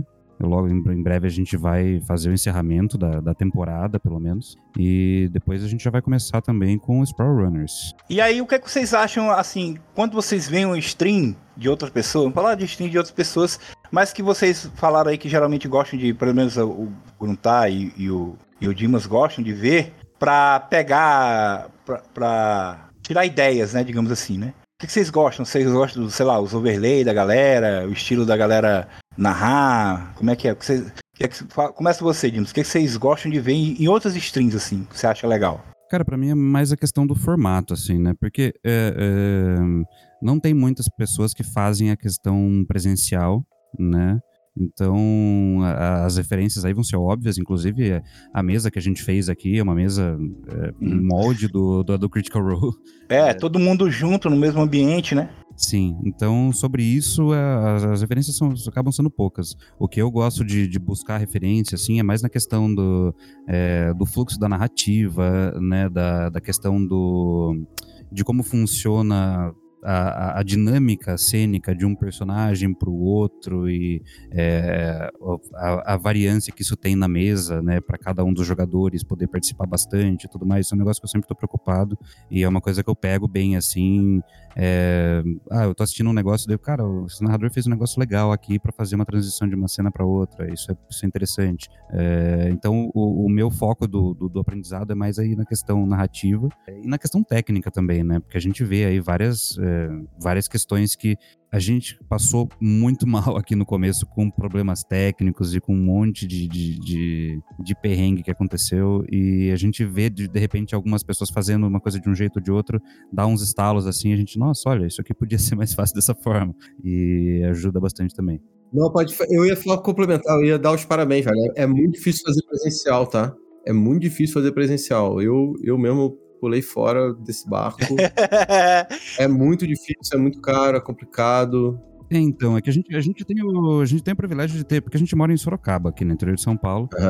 é, a gente tem o privilégio de ter um grupo que já se conhece há muito tempo e é um grupo, um grupo bom para partilhar essa, é, essa experiência aí, né? Aquilo que eu falei, o pessoal tem que saber dividir palco, o pessoal tem que saber é, o, o, como que funciona o engajamento, a gente já se conhece muito bem a respeito de como um joga, o outro joga, é, então, eu, eu sei que isso é raro, sabe? Uhum. E até a questão da logística, assim, equipamento é caro. Isso. Né? É, câmera, ó... microfone, cenário de modo em geral, é difícil pra caramba, velho. A gente tá fazendo, eu transformei o escritório inteiro da minha casa aqui pra gente conseguir fazer. Eu coloquei tratamento acústico, eu coloquei é, todo, né, tudo que a gente tinha à disposição aqui pra usar e estamos pagando isso até agora, sabe? Vocês estão fazendo com qual microfone, cara? A gente tá fazendo com o da, da Arcano. É um, micro, é um microfone simples, dinâmico, uhum. que atendeu mais a nossa, a nossa necessidade aqui. Porque a gente tentou fazer com, com lapela. Lapela é, não funciona. Não funciona. A gente tentou fazer com uns condensadores, não funciona. Daí a gente usa esses dinâmicos aqui. A gente tem uma interface de som, é, ah, uhum. tudo conectado. E... daí cada um fica com o seu próprio microfone, né, bem perto do, do rosto na hora de falar. Isso às vezes é uma coisa que a gente ainda, a gente ainda tem problema. Ah, tô falando aqui no microfone, de repente a pessoa vira a cabeça de lado, a voz já pega menos, sabe? É, verdade. É, daí... Você quer às vezes fazer um roleplay, né, balançar os braços e tal. É, é isso às vezes complica um pouco. Mas a gente tá ajustando, tá, tá, tá indo bem. Eu acho que pra quem... Pra quem viu os nossos primeiros episódios, tá vendo agora, a, a mudança é brutal. Eu não preciso não. Uma parte que o pessoal perguntou aqui da parte técnica também, né? O Luquete perguntou qual programa vocês utilizam. O D vinte Rafa perguntou é, também, além do programa, qual é a webcam. Então vai, vai falando aí, assim, a, a, a parte técnica que vocês usam aí, cara. Por, por exemplo, vocês usam lá uma mesa, né, de som, né, Dimas? Sim, é uma interface de som. Uma interface simples, ela não tem os controladores, né? Ela é, tem uma mesa de, de quatro canais, a gente usa uns splitters de, de cabo aqui para conseguir é, microfonar todo mundo. Cada, cada um tem o seu microfone separado, né? Uhum. E as câmeras a gente usa, são webcams normais, Logitech, só que elas têm alta definição. E hum. a gente transmite pelo O B S. É, tem... é, o Lucas perguntou assim, como é que faz pra colocar todo mundo na tela? Do O B S dá pra fazer isso ou tem que pegar aquele StreamYard? Como é que é? Não, a gente, Nada, consegue, fazer, fazer. a gente consegue fazer pelo O B S mesmo. É, ah. Às vezes você precisa de um plugin ou outro pra dar, um, por, por questões é, de, de otimização, mas é, dá pra fazer tudo no O B S, sim.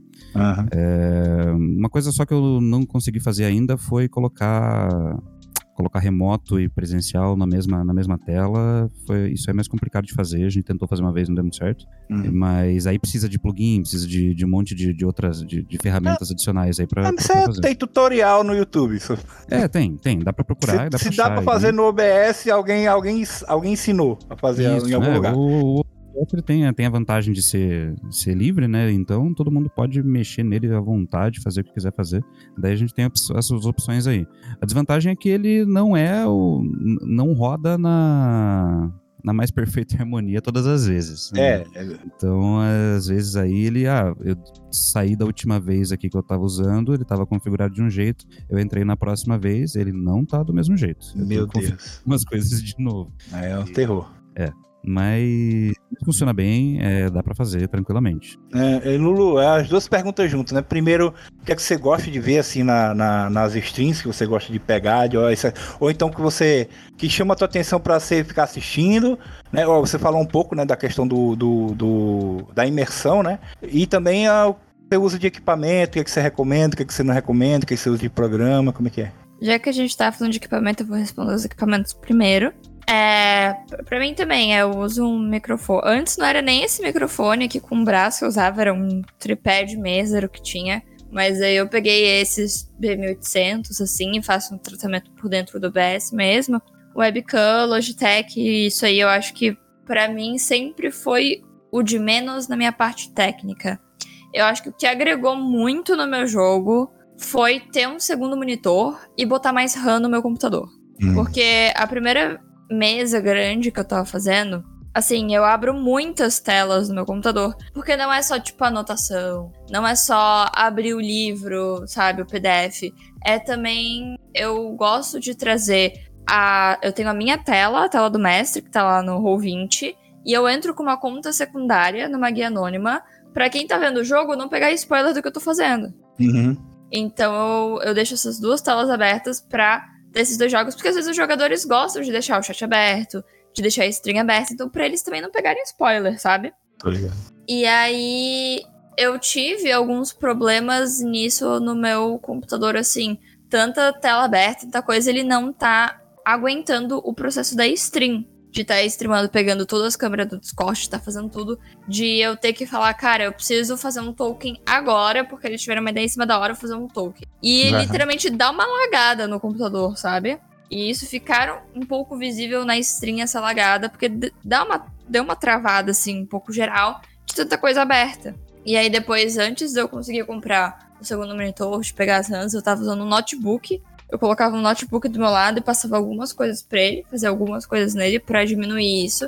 E depois que eu comprei o segundo monitor, nossa, e, a, e adicionei mais RAM no meu computador, assim, oito de RAM, oito, dezesseis de RAM, não mais. Melhorou muito, eu acho que é o que facilita muito pra mim, eu ter, eu poder ter vi, visualizar coisas diferentes aqui no, no meu setup e fazer tudo rodar ao mesmo tempo. Porque com uma tela só, horrível. É, horrível, assim, não, não dava. Então, eu acho que isso foi a coisa que mais fez diferença pra mim na minha experiência de stream. Beleza. Quanto e, ao e, que, ah. é, agora quanto ao que eu gosto de assistir nas outras streams, eu, são poucas as vezes que eu falo, vou abrir essa stream pra pegar uma referência específica. Tipo, é, overlay, coisas técnicas, eu geralmente não pego, eu não, não vou muito por isso. Eu gosto de ouvir, e aí, enquanto eu tô ouvindo, eu falo, cara, isso ficou muito legal, gostei disso aqui. Ou, às vezes, eu tô ouvindo e aí eu começo a pensar naquele tema que tá rolando. E eu falo, cara, esse tema tá acontecendo dessa forma, mas tem esse ponto aqui que deve ser muito legal trazer também. Então, uhum. eu acho que é mais consumir enquanto uma forma de fazer a minha criatividade naquele, nesse tópico do R P G também rolar. Então, que nem o, o Dimas tava dizendo, de, tipo, a questão narrativa, né, de como a narração flui, como é, transportar isso de um personagem para outro personagem. Então, nesse sentido e no quesito ideias também, eu acho que eu gosto de olhar muito o que a galera faz e me inspirar na mesma temática, de trabalhar pontos diferentes, lados diferentes, falar, cara, muito legal o jeito que narrou essa cena, de um jeito, assim, pra introduzir uma outra parte da história, sabe? Então, mais no narrativo mesmo. É, antes de eu passar pro Gruntar, eu falar, né? Eu, como, como não faço stream, né? Eu sou um potencial é, ouvinte, é, visualizador, audiência de stream. É, eu, o que me chama a atenção no stream geralmente são os streamers mesmo, assim, por exemplo. É, as poucas vezes que eu vejo é, sei lá, o Gruntar... O, o Ramon, meu amigo Ramon, perdido no Play, um beijo pra ele. O próprio Beholder, aí juntou o stream com os três, aí eu, pô, tem que, ó, tem que ver isso aqui, não é possível. Não pode ser ruim. Mas você, Gruntar, o que que você... O que é que quando você, além de, sei lá, o overlay, que você acha maneiro, o que é que você gosta de pegar, assim, ideias das outras streams? Cara, eu gosto de pegar coisas que tradicionalmente são dificuldades ou pontos de atenção. Por exemplo, como começa uma mesa? É, vai começar na taverna, vai começar num combate, vai começar num festival, é, como a galera toca combate de modo geral, se tá fazendo teatro da mente, se tá fazendo no, no, no grid, mapa, né? No grid, é, qual é o pacing do, do, das coisas. É... Mas aí vai meio de jogo pra jogo, né? Tem jogo que não precisa de grid, né? Vai de jogo pra jogo, concordo. E, e eu mesmo, eu, por exemplo, em jogos iguais, né, com as mesmas pessoas, mesmo jogo, eu faço, dependendo da situação, diferente. Uhum. Tem hora que eu prefiro ir no teatro da mente, tem hora que eu prefiro ir pro grid. Mas eu gosto de ver o que as pessoas estão fazendo de modo geral, porque o Dimas já falou, né, às vezes você pega uma ideia, você pega uma inspiração, o Lulu comenta sobre isso, de você é, explorar outro aspecto, às vezes você acha um negócio maneiro, você fala, pô, um negócio maneiro, mas dá pra fazer diferente aqui assim.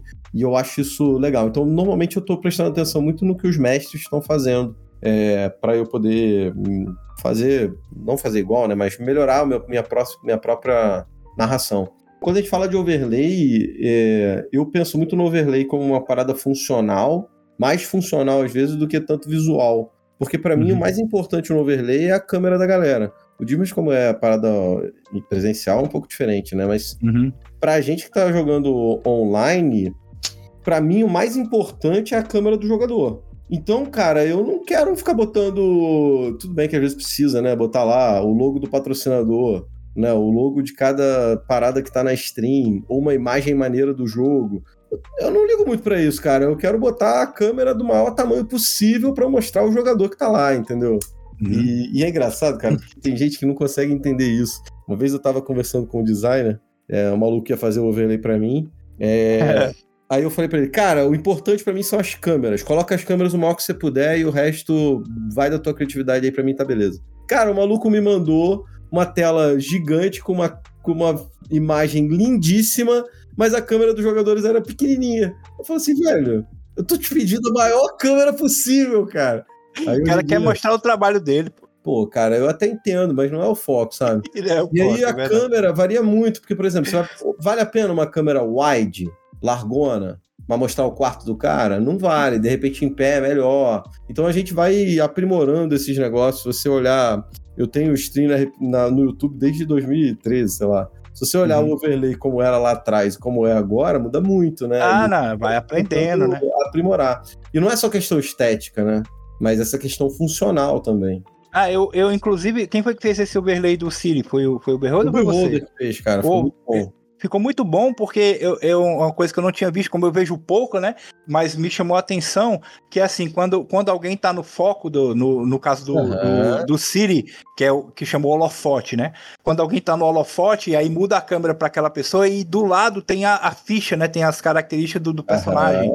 Eu achei muito, muito inteligente, muito maneiro e muito legal mesmo. Isso é uma evolução que a gente foi fazendo com o tempo. Eu mesmo sou um cara que puxo isso. É, a gente tem que dar atenção para todo mundo, mas tem hora que tem um jogador que tá em destaque. O que eu não gosto de fazer é, por exemplo, tem um jogador em destaque e você bota a câmera só desse jogador. Eu, isso eu não gosto, porque você uhum. perde a reação dos outros com a coisa que esse cara de destaque tá fazendo. E as uhum. reações... É uma das paradas mais legais do R P G, né? É, sim. Não, ficou muito bom. Ficou muito bom mesmo, bem imersivo. Ah, vamos lá para algumas perguntas finais. O Ideias Arcanas, o Matheus Herpes, né, que é nosso tradutor e também é streamer, ele perguntou qual a parte... Olha só, hein? Só um, hein? Qual a parte mais difícil de montar um stream? Gruntar, qual a parte mais difícil de montar um stream? Montar a galera pra jogar. É? Beleza. Dimas, fazer Por cosplay enquanto. de cowboy. Por enquanto, a parte técnica, cara. A parte técnica mesmo. É, presencial outra que... pegada, mano. Presencial é muito difícil. É, é essa, a, a parte técnica é o que mais pega aqui pra gente. A, a mais, mais difícil é a maquiagem do El Scorpio. Nossa, é, isso pode ter certeza. Ele... Ele se dedica, o cara...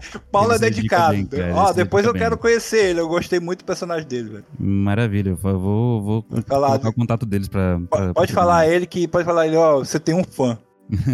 Ele tem vários, cara. Ah, tem, que tem bom, bastante, que Tem bom. bastante gente que vem falar assim, nossa, o Scorpio, tá, é, é muito, muito legal, bom, muito bom. legal, um baita personagem. Lulu, a, a parte mais difícil. Eu acho que é isso que o Gruntar disse, assim, tempo. É conseguir juntar a galera pra jogar, você chega... Você tem a ideia de, tipo, nossa, eu quero fazer uma mesa sábado. Você pensa, nossa, sábado é um dia que todo mundo tem tempo, né? Ai, não posso, que não sei o quê, que já tenho mesa, que não, não sei o quê, parará, parará, parará. Nossa, não. Conseguir é. montar as pessoas para, e dependendo do tamanho da mesa que você quer fazer, muito difícil. Tempo, certeza tempo. Ah, as duas últimas perguntas são só para o Gruntar. Uh, o Kelvin Lima, que é o safado do jogador do meu grupo, ele mandou perguntar assim, quem é o melhor, Gruntar ou Azecos? Cara, são estilos muito diferentes, velho. Não tem como dizer quem é melhor ou não, sabe? Não, não, não acho que é, que é o caminho, velho. É, eu, são estilos muito... É engraçado, cara, porque são estilos diferentes de jogo e de narração, mas ao mesmo tempo a gente tem um monte de coisa que a gente faz igual. Então, acho que depende de quem tá assistindo. Dependendo ah. de quem tá assistindo vai achar o Gruntar melhor, dependendo de quem tá assistindo vai achar o Zecos melhor. Beleza. E a última pergunta tem a Lulu, tem uma pergunta pra você, o Gruntar. A Lulu tem uma pergunta pra mim? É. Pra você. Eu queria saber se pra gente encerrar, você pode fazer um pay pra gente? oh, e isso foi combinado. Isso foi... Foi scriptado isso aí, Foi scriptado, tá vendo? Olha só a subversão. Ó, faz um pay, faz um pay narrando o time da RetroPunk destruindo a, a, a torre do inibidor, vai. É mole, cara, tá. É, eu... não, é, ué. Não, tudo bem, a gente... É, vamos lá, galera do RetroPunk vem avançando pelo bot, eles não vão arredar, o Arauto ajuda. Armou, pei na torre, e ela vai pro chão. Muito bom. Ai, cara. Sem graça, sem graça. Pegamos você de surpresa.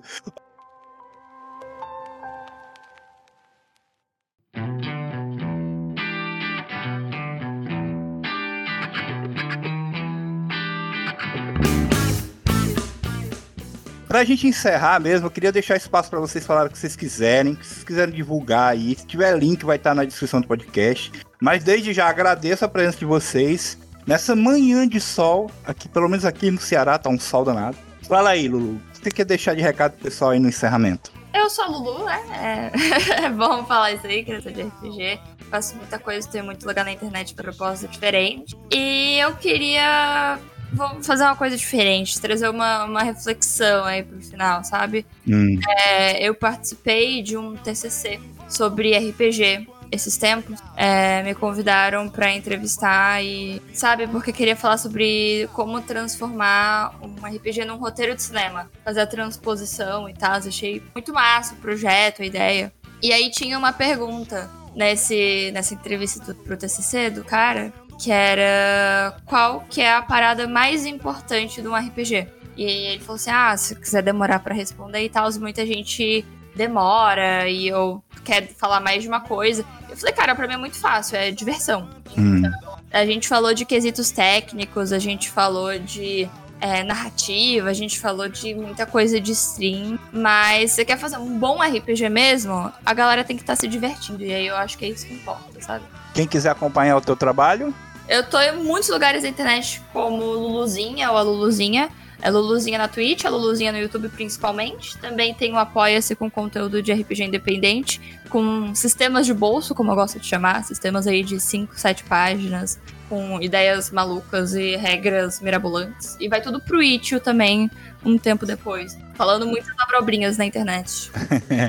Beleza. Dimas, seus recados, suas considerações finais aí, cara. Cara, fiquei muito feliz de, de poder participar com vocês aqui. É... Sigo o trabalho aí do, do Gruntar. É... O pessoal da Retropunk... Deixa que o Gruntar faz a propaganda dele, rapaz. Faça a sua. Por, obrigado por abrir as portas aí pra mim, pessoal da Retropunk, pra fazer a, fazer a divulgação do, do nosso canal também, né?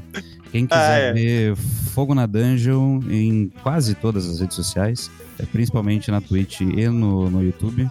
É, a gente tá, tá tentando fazer uma, uma, uma coisa que seja divertida pra gente e que a gente também gostaria de assistir. Esse tem sido o nosso principal foco. É, e tipo, até então tá dando muito certo, a gente tá gostando bastante do, do, do resultado. Então agradecemos todo mundo que puder ir lá, dar uma conferida e dar uma moral pra gente, vai ser muito legal. E é isso aí, espero que, espero que a gente tenha ainda... outros papos a respeito de R P G, que é esse negócio que a gente adora tanto fazer. Gruntar, meu velho, obrigado mais uma vez, cara. E aí, cara, o que você tem de recado pro pessoal aí no, no final do podcast? Agradecer aí o convite, uma honra estar aqui com vocês. Galera, gente boa demais. Fogo na Dungeon, já segui a Luluzinha, tô seguindo, não conheci o canal de vocês, velho. Perdão. Pô, tem que conhecer, eu, velho. É, Fogo na Dungeon é muito bom, né? Faroeste é um jogo, é um estilo que eu tenho pensado em fazer, acho que não pra esse ano, porque eu já tô cheio de coisa, mas ano que vem, se bobear, vou fazer um faroeste maneiro. Legal. É, vou dar uma olhada lá, cara, com certeza. É, eu tenho feito bastante live de R P G, a gente tá aumentando o conteúdo, já teve ano que eu tinha sete mesas simultâneas, eu dei uma diminuída boa no passado, mas esse ano eu quero voltar um pouquinho.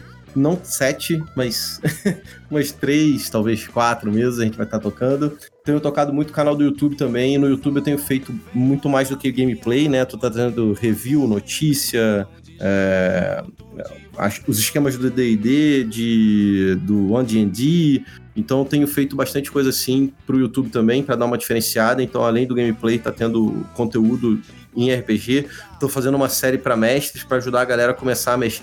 a mestrar, a gente iniciou com os conceitos bem básicos e agora estamos começando a, a expandir um pouquinho isso daí. Eu acho que trazer mais mestres pro nosso hobby, eu acho que é uma parada legal, importante para ser feita, eu espero estar tá ajudando a galera. Meu, minhas redes sociais são Gruntar T V, tudo, desde Twitch, YouTube, Twitter, a parada toda, sempre Gruntar T V. E agradecer mais uma vez a presença aí, a moral, valeu, obrigado. É, beleza. Gente, é, é isso, vou encerrar. Obrigado pela presença de todo mundo. Uh, galera que tá ouvindo aí, valorizem mais, assim, se você acha que stream de R P G é legal. Se você ainda não conhece, dá uma olhada na, nas streams dessa galera. Aí siga a Retropunk nas redes sociais, Twitter, Facebook, Instagram.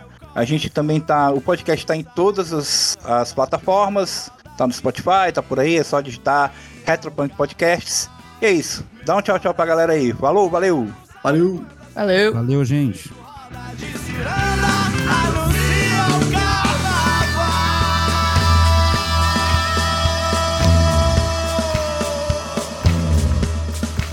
Meu coração já não sabe a quantas anda, feito roda de ciranda, anuncia o carnaval.